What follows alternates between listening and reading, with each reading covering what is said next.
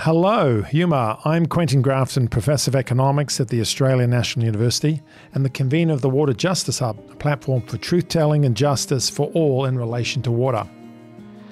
In the spirit of justice and reconciliation, we also acknowledge the traditional custodians of the country throughout Australia on which this podcast has been produced and honour their connections to land, sea, and community. We pay our respect to their elders, past, present, and extend that respect to all Aboriginal and Torres Strait Islander people today. The Water Justice Hub is a place for everyone, especially First Peoples, to promote their voice and respond to the global challenges of delivering sustainable development and water for all. This podcast is an initiative to represent water warriors and their stories from around the world, sharing ideas and narratives to assist in education, advocacy, and water policy. Along this series, you will hear from a variety of voices promoting fluid conceptions of water justice as critical to the survival of individuals and also to our collective survival.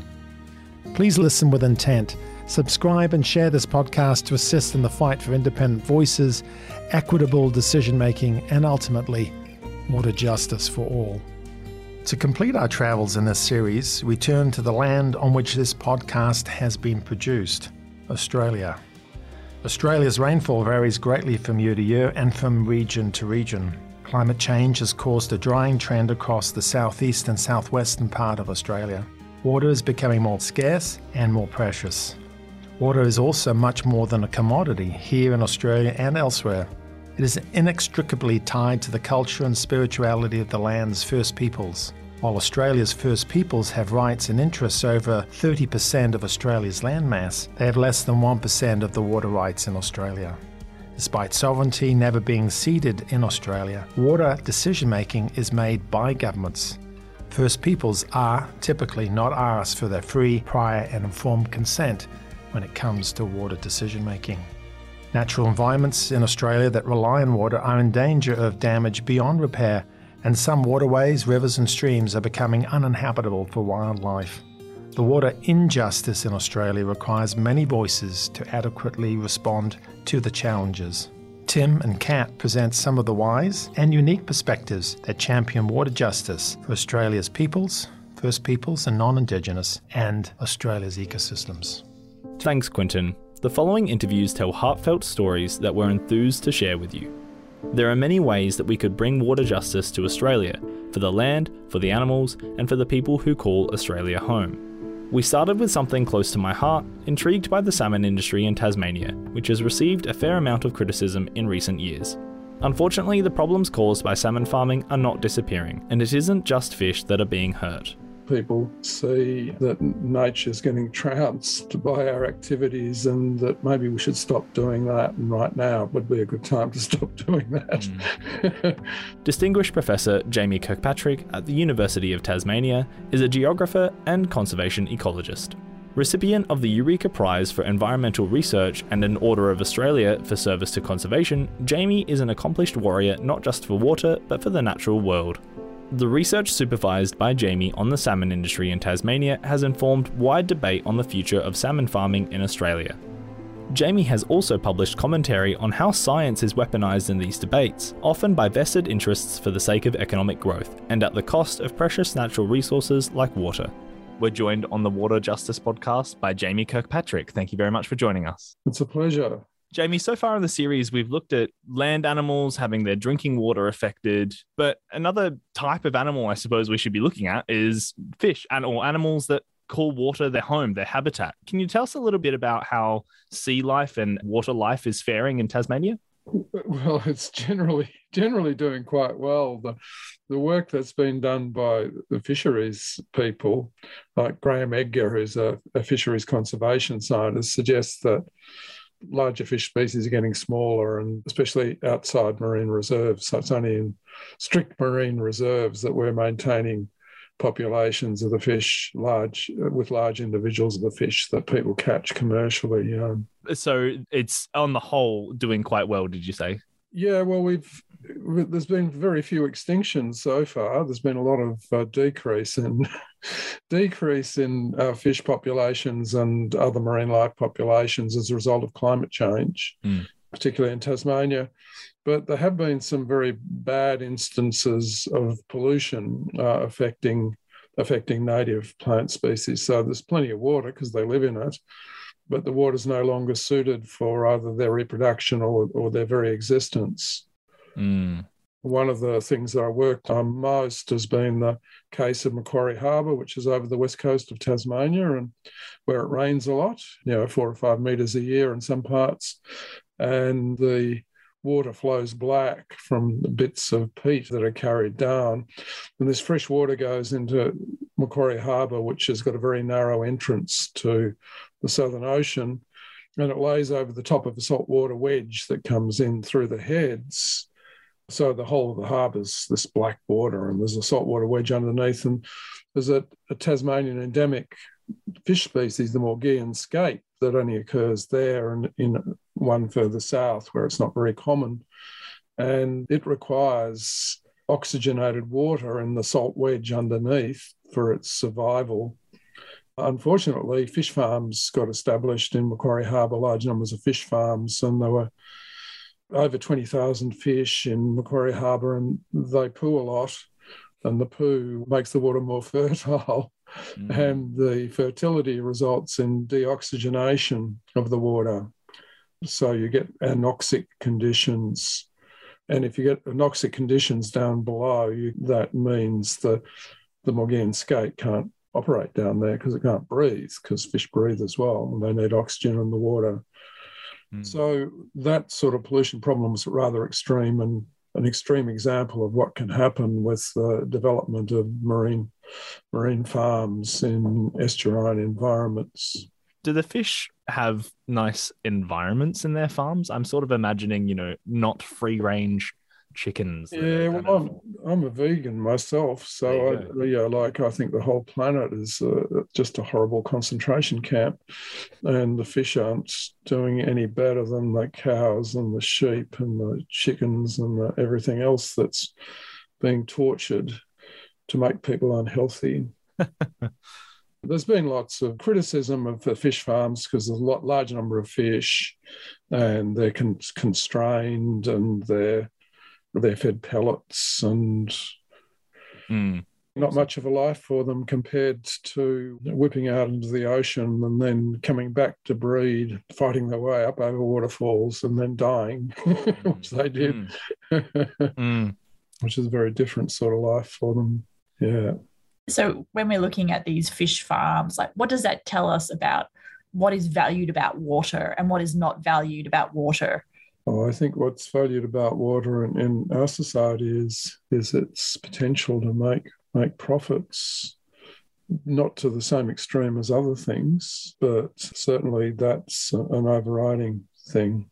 Mm. I mean, we do still have a, a modicum of public welfare in mind when we think about water, don't we? We want people to be able to drink water without dying immediately and we want you know the water supplies to be clean and, and okay but we're willing to sacrifice that if something profitable wants to make the water more polluted or sacrifice it if we want to exhaust the water for short-term ends like with groundwater can you tell us a bit more about some of the impacts on water of fish farms you mentioned drinking water is drinking water threatened by fish farms well, fish farms, they have uh, inland hatcheries which release a fair amount of nutrients into streams. They are regulated more than the farmers that release, release nutrients into the streams, but that can be quite a high load. And for instance, even though it's been raining really heavily in Hobart over the last three months, sort of almost record stuff, we're having water restrictions because of the pollutants that are getting into the treatment plants because we get a lot of our water from the River Derwent. And it t- takes much more to clean out the pollutants in high rainfall situations than it does in low rainfall situations. So there are problems. Now, some people have suggested that fish farms should be moved totally onto land, but those sort of problems, you need close cycles with the nutrients to actually make that achievable. Yeah, so this this uh, problem. I mean, fish farms in Tasmania have had plenty of media coverage. There's certainly a lot of controversy surrounding the issue. Who, who do you listen to in that circumstance? I mean, you seem like a good voice of reason. well, yes, it's a it's a hard one. It really depends on your values, doesn't it? Because you know, like any use of land or water, there are negative effects on something so it's really a matter of what you value. So it's, I don't think anyone's arguing that you don't get pollution from fish farms. What people are arguing is that it's worth it mm. to have the pollution from fish farms to achieve economic goals like employment. But employment's basically a, a fantasy, a social fantasy, because I mean, it, we could define any sort of employment into existence. We could pay people to produce podcasts, for instance, or to be lifesavers on a beach. And in some parts of the world, they do pay people to be lifesavers on a beach. Mm. So it's a social choice, the employment thing. But it's sort of jobs and growth are really the motivation of people so they're willing to sacrifice something for jobs and growth. So the facts don't really matter all that much. uh, yeah. They do to some extent because the people on the side of, well, we need to have fish farms for jobs and growth. So, oh, yeah, it is a bit bad here. We might do something about that. We need some more regular, and we've got regulatory frameworks and might improve them here and there and, and the other side. So you, you, do get some movement taking place, but mm the basic conflict is basically irreconcilable because it's a conflict of values. To go back to that point, there's certainly a lot of work that could be done and not necessarily jobs for that work that needs to be done. Jamie, what do you think the solutions are here? And I'd like to invite you to, if you want to explore really transformative aspects, then please do.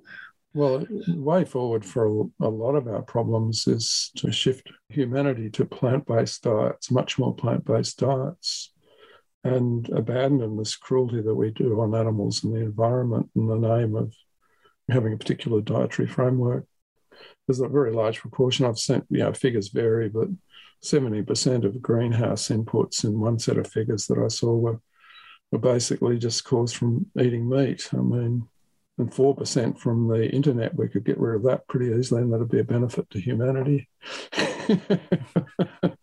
and uh, yeah, uh, as we do the interview over the internet. yeah, I know. we have to go back to shonky tape recorders and. So, I mean, we have all these choices. I mean, it just seems to me the problems that we have are so easily solved. I mean, we have the solutions as well as the problems at the wider scale, and the fish farming is just a manifestation because it's energetically highly inefficient because it a lot of the feedstocks come from other fish which are high up the food chain. They're substituting more and more for, for cheaper stuff from land, but it's basically you're eating a steak, you're only in the herbivore stage, or you're eating a salmon, you're a carnivore of a carnivore of a carnivore, sort of. Mm and you lose 90% of the energy at each stage in that transition. So that's not a very efficient way of doing stuff. And the other technologies that might work are, you know, sort of the artificial meat and fish technologies, which seem to develop to a stage where some people even prefer that stuff to the original. So there's a lot of hope around that uh, things will rectify themselves. There's a pathways. The pathways are obvious, and human beings do tend to suddenly change and reverse direction very rapidly about a lot of issues. So. So, as individuals, we can make different choices. What about policy support or change from government? Yeah, do you think there's much hope of that? I mean, the government's basically in the pockets of the fossil fuel industry, and, and the opposition is as well. I mean, the only hope politically is that people will take charge of politics by electing independents beholden to their electorates, and that's a possibility. And I'm hoping hoping that it might eventuate a bit. Yeah. Mm. I just think that it's an issue in the coastal regions. It's an issue that involves everyone because it's not in Tasmania. The issue isn't just between uh, greenies and hyper developers. It's basically between people who love their coast and love doing a bit of fishing and love having beaches that are free of rubbish, love having, you know, sort of the water that's not slightly green, love all those things. And they're not just simply green voters or any sort of voters. They're basically people who just want their environment to be something that they can enjoy and be part of. I think that's a lovely take home message and perhaps encourage some of our listeners to maybe even reduce their fish intake.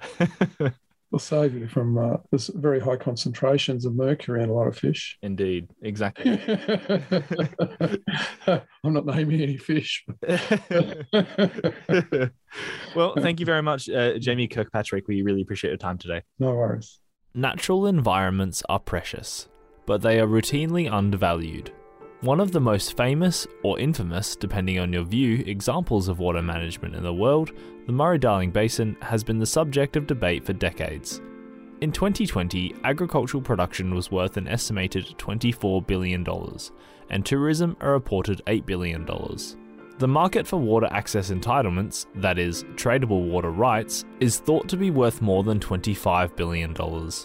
These figures contrast starkly with the distressing news of Wilcannia's town water supply running dry, or of dead Murray cod floating asphyxiated in low oxygen water. The Murray Darling Basin has been subject to government inquiries and reviews, including a royal commission by the downstream state South Australia. Ongoing stress in the basin has motivated many people of diverse backgrounds to stand up and demand a new paradigm for water justice in Australia. In 2018, Michelle Maloney of the Australian Earth Laws Alliance organised the Australian People's Tribunal, detailed in this episode's description. The citizens' inquiry into the health of the Barka Darling River and Menindee Lakes heard from over 100 voices speaking truth to power in places where people are often ignored. I mean, this is another thing. You know, it's because it's in a remoter area than the cities. This is one of the big issues. How do you get um, more attention on this issue and long term strategies. So we're just as keen as you are to understand what local people might already be doing and how we can support that. Michelle Maloney is a doctor of law and is a very active advocate of sustainability and community building projects in her work fighting climate change. Through institutions such as the Australian Earth Alliance, the New Economy Network Australia, and Future Dreaming Australia, as well as many other associations, Michelle's efforts have had tangible impacts. Leading initiatives such as the Australian People's Tribunal, Michelle has brought a voice to the beating hearts affected by Australia's water policy failures, but in doing so has uncovered paths forward. Michelle spoke to Kat and myself, providing insight into the fight for better water policy for the Murray Darling Basin. We're joined today by Dr. Michelle Maloney, the national convener of the Australian Earth Laws Alliance. Thank you very much for joining us, Michelle. Thank you for having me. Michelle, I noticed on the AELA website, you say that you're an earth centered human and that you specialize in earth centered law, jurisprudence, and governance. Can you tell us a bit more about this perspective? Yeah, for sure. So, firstly, I'd like to acknowledge that I live, work, and play on Yagara Turrbal country here in North Brisbane. Um, I think it's important for us to always acknowledge where we are and whose land we're on. And the quickest way to explain what I mean by an earth centered human and then link that to my work is apparently from the moment I could open my eyes or walk or crawl, I loved plants and animals and was always quite delighted by the living world. And I think throughout my my youth and high school, I was always interested in how I could be of use to the living world. And as a non-scientist type, someone who loved the humanities, I think I struggled in my 20s to try to find how I could be of most use because the environment always seemed to be the domain of natural scientists, particularly when I was growing up in the, the early 80s. But what we mean by earth centered governance, the, the quickest way to talk about it is to explain that we were inspired by some writings by a wonderful deep ecologist called Thomas Berry. And in his book, The Great Work Our Way into the Future, he talks about um, how modern industrialized societies, for you know, the origins of our thinking um, and the actions we've taken through um, many thousands of years, and particularly the last 500 years with colonization around the world, is extractivist and very human centered. And so, what he suggested was that we need a new way of thinking that connects us to the cosmologies of older cultures that are still with us today and, and many which have passed. The idea is to recognize that we're connected to the living world. And that's all well and good. But I think what really resonated for me in his book was this call to people who, like myself, might be governance nerds interested in those underpinning structures of how communities and societies work. And so in Earth jurisprudence, he critiques these four big underpinning structures of modern industrial society. He, what he calls these four big structures, and that's law and government, economics, education, and religion. And in a way, uh, our work within the Australian Earth Laws Alliance has been a direct response to that call to really look at the governance systems we live within that we've all been born into and think about how certain aspects of those structures, the legal system, our economic system, are focused on only the well-being of human beings and sometimes only a small number of human beings. They're very human-centered. They're not at all connected to place or connected to the living world. So all of our work, and when I describe myself as an as an earth-centered human or someone interested in earth-centered governance, is really playing a small role in critiquing the systems we have keeping the good stuff and trying to um, unpick and restitch those activities, practices, institutions, everything really, the thinking um, that's causing significant extractivist style harm. So that's a long winded explanation, but that's the easiest way to frame it. No, I'm I'm inspired by it. I, I like the term. Could you tell us what an Earth centered perspective can tell us about the problems in the Murray Darling Basin? Oh gosh, yes. I mean, that's a big question, isn't it? But so, an Earth centered perspective really it's just ecocentrism the idea that we're not alone on this beautiful planet. Um, you know, we have co evolved with millions of other species. And if we have an ecocentric or Earth centered worldview, then really everything we do is thinking about the well being of the entire interconnected web of life. Sometimes that's covered off as biodiversity. There's so many different frames for it. You know, the work we do is not unique. When you look at the world through an ecocentric lens, what it really does is, I guess, throw into very sharp relief what human beings are doing, what we expect to take from nature, the living world, and really asks us, are we being fair? If you look at it through the sheer, just a simple lens of fairness, then we would look across a system like the Murray Darling, uh, you know, an absolutely profoundly remarkable and so beautiful river system in the internal parts of an ancient dry continent an earth centered worldview would say, Isn't that amazing? And shouldn't we revere and treasure this water, sacred water, in a very dry place and look at the amazing animals and plants and fish um, and, you know, enjoy, celebrate, and certainly support? But then if you look at it from a different perspective, very much the the mindset that came over when we colonized. And when I say we, I should have located myself culturally when I recognize country. I'm a descendant of the Irish convicts who were dragged over here unwillingly, although I'm now very relieved that I was. I love this place. But, you know, when my people, the colonial peoples came, they saw water as something to use, and that's fine. Everybody does. But they, you know, disrespected and that's a whole nother conversation in terms of not even seeing what Aboriginal people's culture was or how they cared for place. But really, since the settler people came, they've been using the water, they've been changing the land. I think of us as, you know, pretty significant terraformers. And it's all very much from a human centered and extractivist mode. You know, what can we get out of this place? And I don't mean to be unfair. There's lots of communities who live along the river and they love it.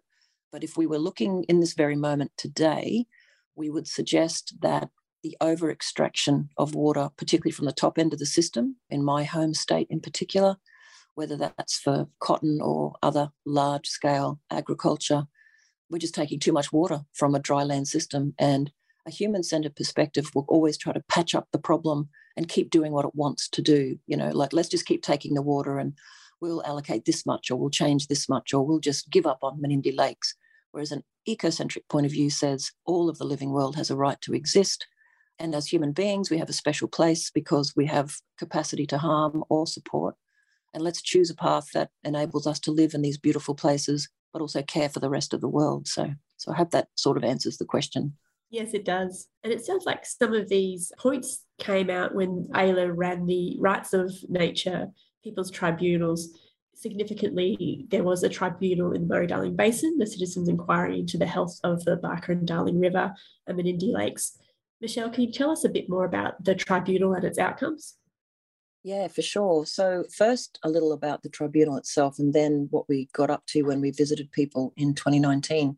Back in 2014, I was lucky enough to participate in the International Rights of Nature Tribunal in Ecuador, And it was Ecuadorian people setting up really just a space for civil society to air their concerns about the treatment of, of nature and to challenge some of the existing state uh, government decisions and laws and particularly large extractivist projects around the world. So there were all these people kind of sharing stories. You could think of it as a mock trial or you could think of it as a citizens' hearing. It was really powerful. And because I was the only Aussie there, I volunteered to raise the issue of the Great Barrier Reef. And it just felt like a really valuable way for citizens to engage in discussions about what's going on in country. So, flash forward, we, a bunch of us inside AELA, some Indigenous elders, myself, and some other lawyers, set up this, what we consider a permanent space for civil society. So, if anyone's interested in, in learning about that, the website is tribunal.org.au. So in 2016, we held four cases and we held it at the Banco Court in Brisbane. And we started the day with the wonderful Yagara dancers in front of paintings of the old white men who were judges throughout the time of that court. It was a very powerful day, and we heard stories from the point of view of nature. And then in 2018, we looked at some of the impacts of large scale agriculture in two particular areas. And one of them was the impacts of agriculture and water extraction on Menindee lakes. And these issues are brought to us by other concerned human beings. And at the end of the 2018 tribunal, we volunteered to go to some of the places along the Barka that were suffering from the drought and the harsh conditions of the time and have a listening tour and let people share. So, again, if you go to our website, tribunal.org.au, you'll see the 2019 report. We visited eight towns we listened to about 200 people. We have 110 video testimonies, and all of those raw, you know, the raw footage of people talking about what was happening is available on that website. And we also took, I think, more than a year to pull together the vast amount of information people were sharing. So we've got this 230 page report, but it's literally been written by us for communities to have as their own tool to show people their story of what's been happening to the place. So, back to your original question, yes, those stories absolutely showed that many, many, many local people uh, are not only concerned about what's been happening and have been for a long time, they know in detail what should be done differently. They know how to care for the place. They want the living system to be the priority, not extractivist rules allowing large corporations and others to take and steal water, whether it's through floodplain harvesting or all the other technical ways that certain government decision makers allow too much water to be taken from the living system. It was a very profound, disturbing two weeks where we were sitting every day listening to people telling us how really quite horrific the situation had become in many towns with no water. And it wasn't just their own human concerns. It wasn't like they were all just talking about the lack of potable water, although that was pretty bloody awful being an Australian, looking at other Australians who like when we were in Menindee, you know, everyone was lining up on Saturday morning waiting for the water truck to come so they could get fresh water they could trust. It was mind blowing to see these things happen in one of the richest countries on earth. But it was also this deep love that local people have. I mean, obviously, we spoke with lots of wonderful Indigenous people, but also lots of wonderful other people. And I was a little bit surprised at how similar everybody's stories were. They just wanted to have water in the river. They wanted to have the river do its thing naturally and to sustain the remarkable life um, and ecosystems along there. So, yeah, it was very powerful. And whenever I recommend that people have a look at the videos or read the report, it's not to promote ourselves, not at all. We all we wanted to do as ordinary Aussies was just volunteer our time and go down and, and try to tell some of their stories, because quite frankly, um, you know, the last few decades the management or so-called management of the Murray-Darling is dominated by voices other than the people who are living and loving uh, the river. So yeah, this desire for a thriving and, and living environment and place to be seems quite intuitive, and these messages are really strong. But it sounds like a huge challenge to the status quo. Michelle, what are some of the, the barriers to sharing these stories? Are they falling on deaf ears?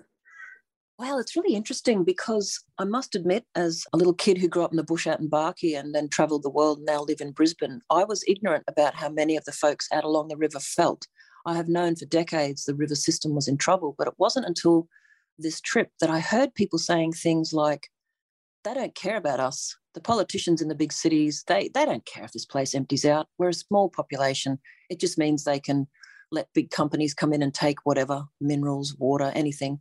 There was this real feeling of people not just disconnected and not just having political processes that were completely distant and inappropriate, but almost a complete abandonment of the welfare and well-being of people out there. So when you ask about barriers, my brain immediately leaps into the political structures that since colonization of this continent have been in place, which is a small group of elite rich who were either given stolen land or over time have been able to buy it through corporate or other vested interests, they still are in the positions of making the decisions about places. And so, whether you're looking at Canberra or Sydney or Melbourne or Adelaide, people making decisions in Parliament or in back rooms about water allocation, you know, all of these decisions are distant. So, the barriers for stories being heard include media in Australia, as we know, is very dominated by certain interests who aren't who really aren't interested in the environment. Um, they're more interested in other things, power, wealth. But not just that, our political systems have been geared from the day the colonies were set up to be governed from top down. You know, we don't have effective voices at the local level. And I, as a governance nerd, I would argue and will argue until there's no breath left in my body that voting for one representative every three years and then hoping they do the right thing for your people is not what I would call participatory democracy. So the barriers are really at the foundation level, the governance structures, the power structures, who's making decisions. You know, most people who live in a place and love a place are not going to make decisions that trash the place. I won't go into the stories because they're all on the, the tribunal videos and such, but just stories of places being bought up by foreign or other local interests who don't live there, who don't care, and then in 2012, you know, the commodification of the water, which means for anyone who doesn't know what that means, it's it once upon a time we were using too much water, but at least if you were on land along the river, you were given an allocation and you used the water. Now anyone can buy and sell that water on a marketplace. It, it's quite bizarre. It's all separated and distinct, and you know, it's it really is the essence of a Western construct of separation from nature that humans can do whatever they want, and that the living world is not home, nor is it interconnected. You know, it's just, it's mind boggling to anyone with common sense when we traveled that river at that time to just look around and go, my God, aren't we smarter than this? Can't we do better than this? So the barriers are political, structural, definitely in terms of information. It's not commonly discussed in the mainstream media, but nor are many other important local issues. So that's my very simple overview of the huge problems, but they are fixable. Well, that leads into uh, our next question, which is what does a grassroots fight, a fight that you have been fighting, I suppose, uh, what does it look like? Um, well, yeah. in your work, yeah. And I'll be honest, you know, I live in Brisbane. I am located here in a in a small city. I can't speak for the people, particularly the Indigenous people or anyone else who live along that river. But as an outsider who joined with others to just come and listen to stories, the answers are all in those stories, and the answers are local control over water allocation and better governance structures to enable people to live and work and play and cooperate along that river so that they can ensure everyone's doing okay. And I was so impressed and so in awe of all of the local people who came forward to talk about the issues. They have a great understanding and knowledge of exactly what's going on, of who's stealing water, of where the unfairness is. They also know how to care for the place. And everybody that we were talking to supported the notion of being led by Indigenous knowledge and Indigenous governance systems to ensure that traditional and cultural values could be continued by the Barkindji and other First Nations peoples. There was a lot of similarities in the themes and the ideas. Obviously, there was bits and pieces of difference, but there's some terrific examples of how local people know the place and how local people should be able to have greater control. And in many places, whether it's big mining companies coming in and trashing the joint or gas companies. Very rarely do local people want that. There might be a handful who think it's for jobs, but most people want to care for their place and have a livable future. And may I give a plug for the fact that the Australian Earth Laws Alliance auspiced Australia's sort of main civil society network looking at building a new well-being economy because everyone argues that you can't have environmental protection, you must have jobs and growth. And we say, no, you can have both. And a beautiful world is having both A beautiful world is a thriving, beautiful place where people are making a living in a sustainable way in local places, connecting where necessary to interstate, international connections. So there are solutions, and there's a bundle of them floating around the planet right now. It's actually very exciting to sort of see all of this interconnectedness around a better economy, better land management, regenerative approaches. So I think they're the solutions.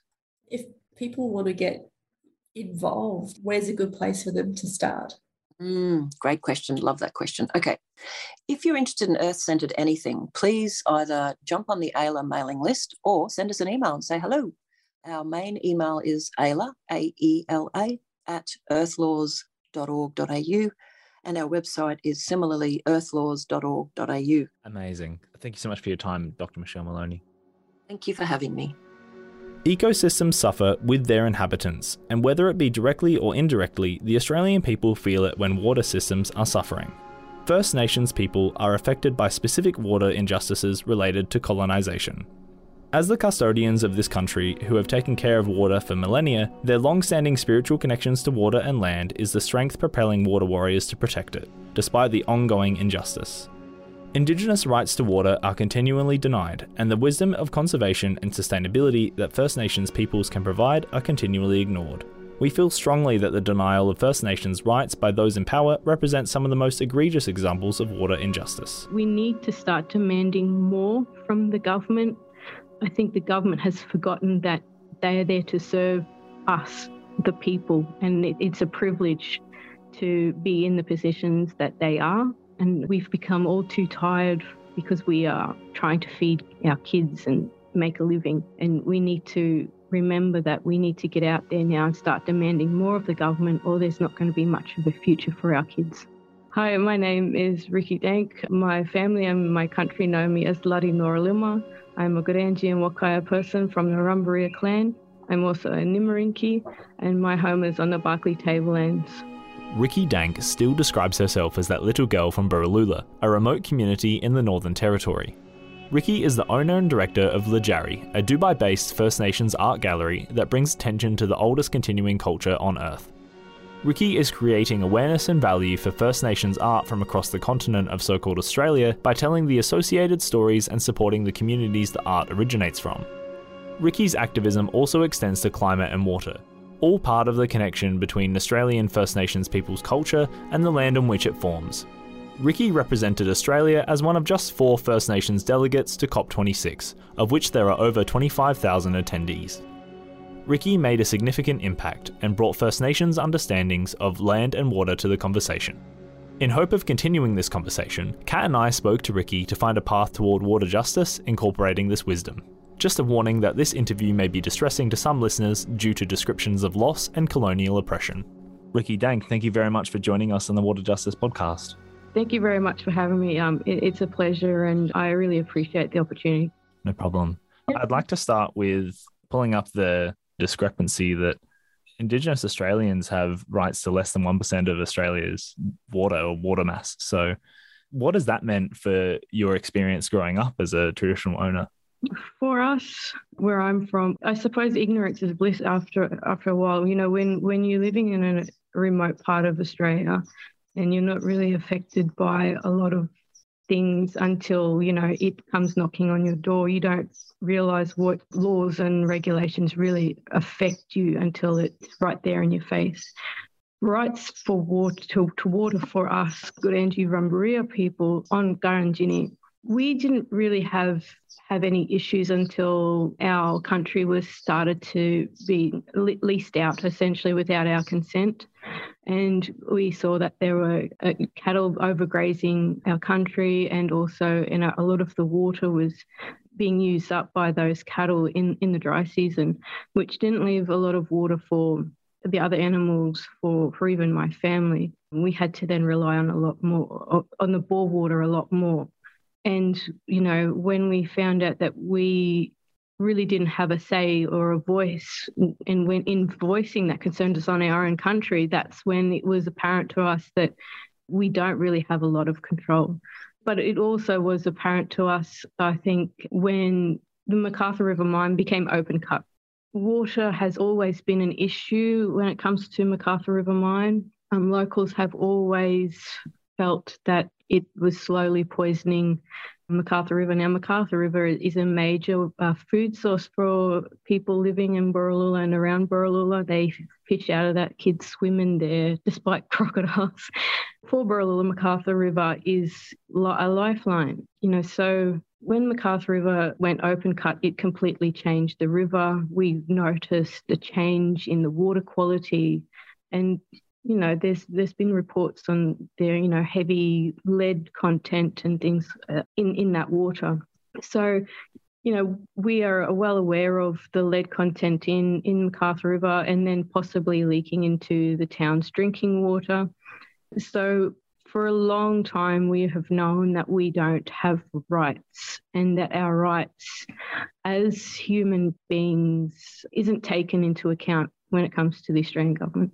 What kinds of avenues? I'm sure that you've explored everything. I, I can imagine just to not not only try and get heard, but to to try and change something. I yeah. So of course we've approached our land council, so local land council, Northern Land Council. We've approached every newspaper you could possibly, major newspaper in Australia. Of course, you know the the mainstream news outlets like Channel Seven, all of that We've gone to every major law firm possible. We've emailed the Prime Minister, we've emailed Labor, Liberals, even the um, Minister for Indigenous Affairs.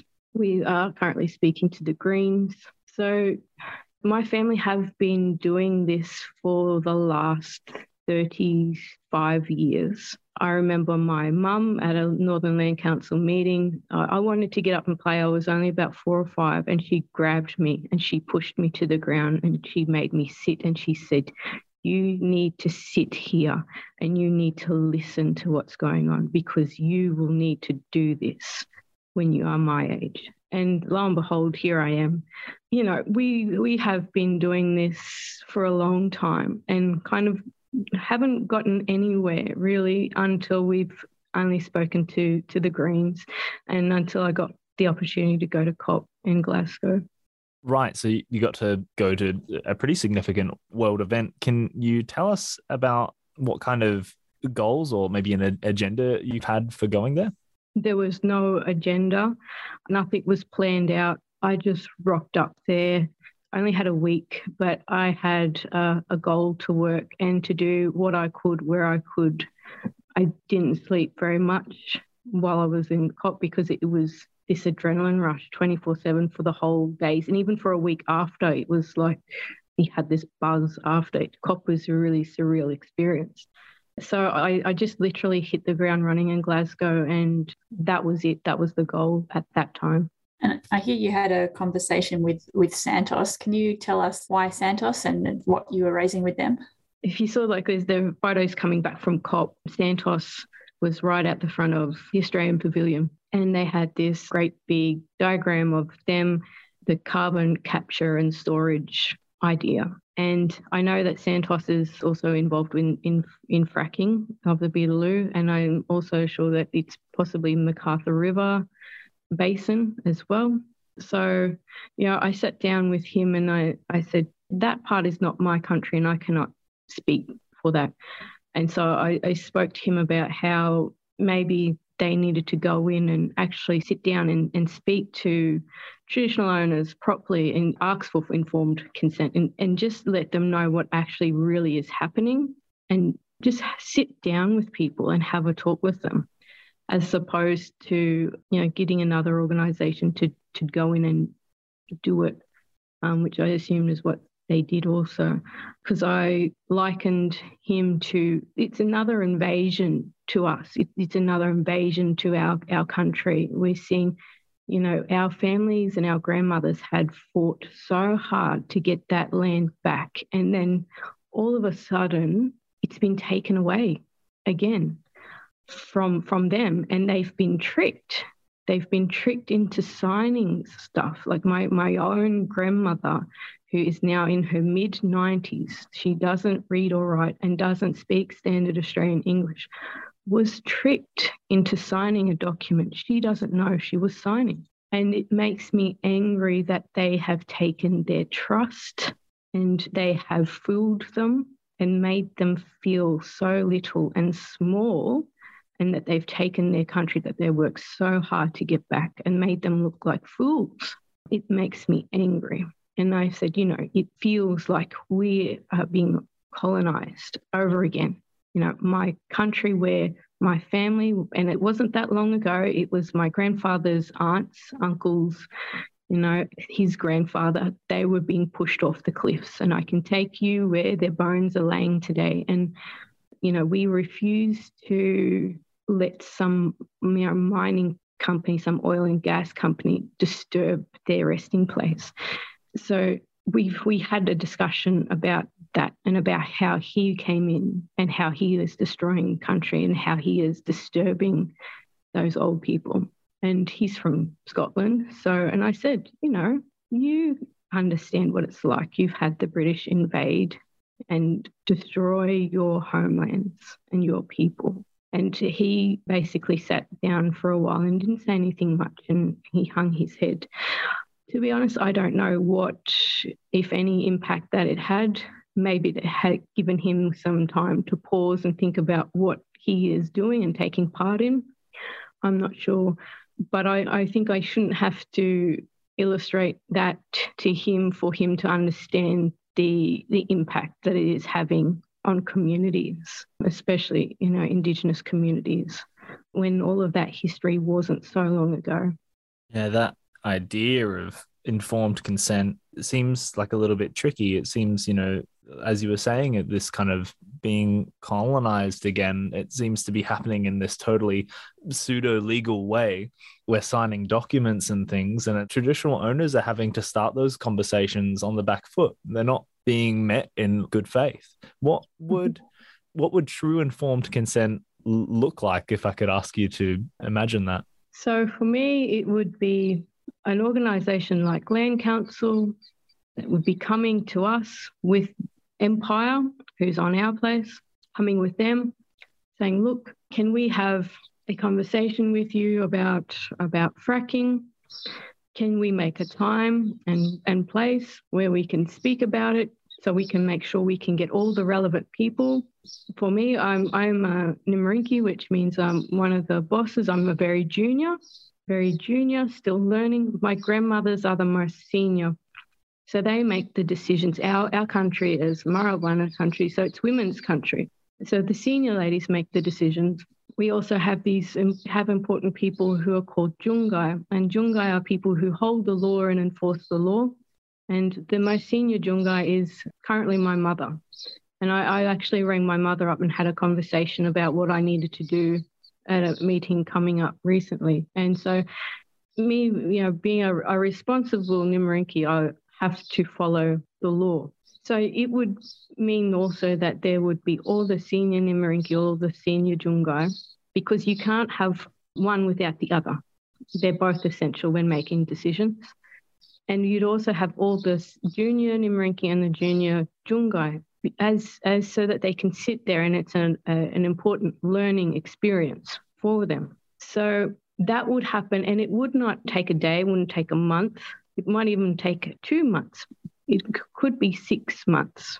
But that's how long I would expect to make sure that everyone is comfortable, everyone is informed, everyone is happy to say, to decide yes or no. And then we can move forward with the decision. And I think it's it's really important to understand that, you know, with us, it's not a clean cut and dry type of a society. You know, yes, we have senior people that make the decisions, but you know, you need all of those senior people to agree on one thing. Sometimes it can be quite difficult, but that's just how it is, and that's how it has worked for thousands of years. So for me, that's what would be informed consent for Wurundjeri Wurundjeri people. I think that homogenization of traditional owners' perspectives or positions has been really dangerous. And what it does is oversimplify a really complex issue. You know, we're talking about mm. water rights and it's connected to so many other kinds of issues, you know, yeah. from women's country and issues of the patriarchy, let's say, kind of play into yeah. those dynamics. What informed consent, legal standpoint you know affects these water rights like there's there's so many layers of complexity in these issues yeah yeah, and when we're making decisions, you know, we have to consider our sacred, the impacts on our sacred sites, the impacts on our songlines, but also equally importantly, and equally and importantly, the impacts on our neighbouring nations. Because as a Wurundjeri person, if we don't take care of our, our country and maintain our country, we could impact our neighbours and like if we don't burn off every year at the right time and we cause a huge outbreak and fire, it could go into the neighboring nation and just wipe out their country and their crops and you know that they've taken you know a year to to grow. And then what happens then? How are they going to eat? You know not only are we going to have no food but they're going to have no food so it's just really this this flow on effect that happens that we we can't be inconsiderate. We need to consider all of these things, not just you know in the near future, but down the line as well. So that's why it has to take a long time because we have to consider these things. That that is a big problem in, in many places. Government decision making just focuses on one area and not neighbouring places. Rikki, what would you like to see instead? Like, what what do you think is the pathway toward justice? Uh, you know, I think for us, it's it's really simple. We just we don't want our water poisoned. We want. I don't know if it's even even possible, but you know, we would love for the McArthur River to be put back how it how it should be, and we would love for the poisons to be you know magically taken out of the water. For us, Gurindji Wurundjeri people, we pride ourselves on maintaining our country and keeping it how our old people have kept it for thousands of years. And that means just keeping it clean, keeping it safe, and keeping it how it used to be, how it should be for, for future generations. So for us, we are actually really, really lucky, and we know that we've got spring water everywhere, and it's beautiful. It's it's lime fed spring water, and it's clean, and so we are really aware of how lucky we are. So for us, we just want the fracking companies to get off our land, but for everyone else, we want the same. We want them to have clean, safe drinking water and access to that drinking water as well. Can I ask what can our listeners do? What what can we do to help this cause? I mean, there's there's all kinds of different ways to help. I mean, and the thing is too, I think what the government has been relying on now is the fact that we're so tired because we've we've got to get up and we've got to go to work. The wages aren't rising to match, you know, our daily needs. And so I know it's hard to, you know, spare time to write to, to the government, to email the government, to phone them. So there, there are those options. There's options to go to rallies as well and to be an ally. And I know Indigenous people are always really grateful for, for allies. And we don't just need those allies on January 26th, but, you know, we need them all year round. So there's those opportunities. But, you know, also people in the mining industry, get, you know, I, I feel like they need to get out, go upskill now, find a new job now and upskill and make that tra- transfer out of you know those mining industries. Because I, I, feel like we have the technology to transition into a greener future but we we aren't doing it and I also think, you know, when it comes to water, I was also really, really lucky to have spent some time on on the Gold Coast and going surfing. Like half of my life was out bush and with my grandmothers going on country looking for sugar bag and living out bush. And the other half was like surfing on the Gold Coast. So I've had this most amazing, strange life.